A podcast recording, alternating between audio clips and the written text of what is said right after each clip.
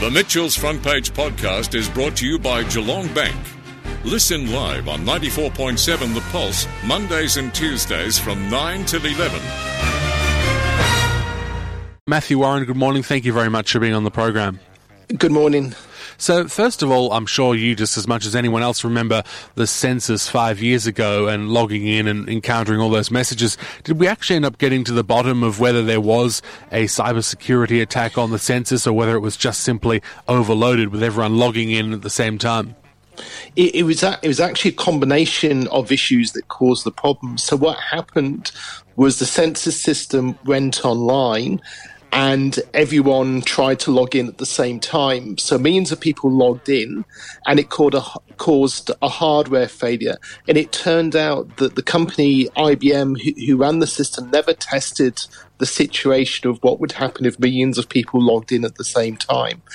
Unfortunately, when this was happening, there was a distributed denial of service attacks, which is when attackers send volumes of network traffic against a server to try to bring it down. And the combination of events uh, you know, caused the system to fail. The Australian Bureau of Statistics thought they were under, you know, a coordinated cyber attack and took the system offline for 40 hours and it went global. In terms of companies like IBM trying to prepare for these sorts of events, can you as a company simulate uh, millions of people logging into the census all at the same time to see if it will cope? Or is it one of those things that you can only work out on the actual night when people are doing it? It's actually with network security a very simple thing to do. It's called uh, network optimization, and and what you can do is test networks to see loads of usage to see ha- how systems react to it. So, so it's a very simple test. Uh, which should have been undertaken but wasn't. But what's happened since 2016 and now, uh, they've spent $7 million, completely redeveloped the system. So it's a completely new system uh, compared to 2016. It's, you know, they're focused on how it would de- deal with denial of service attacks. It's much more resilient. There's, you know, more uh, backups of key technology and systems. Do you have an idea of how many simultaneous connections you can have to the census this time around as opposed to five years ago? No, they've not shared that information, but what they've done is they've allowed people to log into the system, you know, uh, a week before. So, so what they're trying to do is make sure not everyone logs in at the same time. They're trying to spread the load of people logging in so that they've learned from the past, which is good. And, you know, hopefully tomorrow uh, we won't hear anything. It will just be, you know, uh, a non-story, which which is actually a great success, and, and I think it's important to celebrate the fact, you know, that there wasn't a cyber incident on our national census system. Um, what about fending off DDoS attacks and uh, cyber attacks potentially even coming from overseas? Because it does seem like something so prominent and something in the news is a great time for attackers to flex their muscle. How do you fend off those sorts of things? Um, of course. So, so what, um, in terms of DDoS attacks, terms of counting them, what, what, you're able to do is distribute your system. So, so when a network, uh, when all this network traffic comes, uh, it's not focused on a single part of the system. It's actually distributed to different parts of the system, so it doesn't have the same uh, impact. And this is something the Bureau of Statistics would have been doing a number of simulations and tests on because they know historically. The problem you have with cyber adversaries is what they're looking is weaknesses. So, so they would be spending their time reconnaissance, you know, uh, looking at the systems, undertaking a reconnaissance to see where there's vulnerabilities where they could potentially try to exploit. And I suppose you can never eliminate all of the vulnerabilities, can you?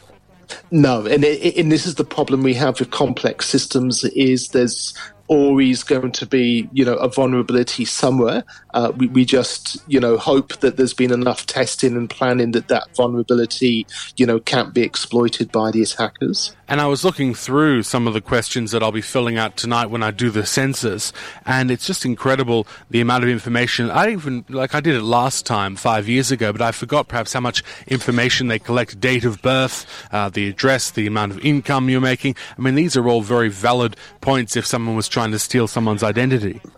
Uh, yes, and, and, and what the Bureau of Statistics would have done is, you know, they would distribute that data through their system so there's not a single file, you know, that contains everyone's information. It's linked and spread between a number of files. So if one piece of information is compromised, everything isn't compromised. So again, what, what you have is the Bureau of Statistics learning from what happened in the past and have developed a more secure, resilient system. And then the question that they have right at the end is uh, Would you like your um, results or your um, answers to be made public in 99 years' time. And uh, there was already one person in my household that didn't want to have that made public because they thought, well, already um, it's probably going to be hacked into several times over that 99 years by people from overseas. I don't know if that's a, a pessimistic view of the way it's going to be, but um, yeah, you just hope that there is a lot of security, as you say. Well, again, uh, you know, uh, hopefully uh, t- t- tomorrow, uh, you know, we won't hear of an incident. If we do hear of an incident, it will be extremely embarrassing for the Australian government and for the Australian Bureau of Statistics, just because they've had five years since 2016 to prepare for for this. And I just wonder if there's been any phishing attacks where websites try and look like the census to try and convince people to give up all that information. Have you heard of any anecdotal stories about that yet? No, I, I, I haven't. I, I, I imagine. I imagine sort of uh, scammers would have tried that, and, and and again, I think it's something government would be very aware of, and if they came across it, they would you know try to close those sites down very very quickly. Uh, so, but because the scammers, uh, because the government sent out letters in the post to people with the login details, people would have remembered, you know, well, I would have received that letter and would have gone back to that letter with the information. So, so those sorts of scams may not have been successful as other sorts of scams. Any final tips for people doing the census tonight, particularly around how they can make sure that they're doing it properly and guarding their information? Well, again, um, you know, I, I, I, I, don't see that, that there will be an issue. Again, if people are concerned, you know, what they can do with their computer is make sure it's updated, it has antivirus protection, it's patched, those sorts of uh, cyber hygiene factors that, that, that, everyone should be doing. But in terms of the census, you know, it's something that we shouldn't be uh, aware of. The government's uh, have has had five years to develop this new system. It's the most secure system that, that we've seen. And, and as I said, hopefully tomorrow this will be a non-story and we won't hear anything about cyber attacks. And, and that's actually good news for us. Absolutely. Look, thanks for being on the program. Hopefully, we won't be talking to you next week, uh, talking about a cyber attack or a DDoS or the fact that the census broke down. Let's hope that everything goes well tonight. I really appreciate your time. My pleasure. Have a good day. Thank you, Matthew Warren, there, the director of RMIT Centre for Cybersecurity Research, looking at some of the issues around cyber safety and the census. It does seem like things have improved quite substantially since 2016. The Mitchell's Front Page podcast is brought to you by Geelong Bank. Listen live on 94.7 The Pulse, Mondays and Tuesdays from 9 till 11 or search for Mitchell's Front Page on Facebook, Twitter, Instagram, or wherever you get your podcasts.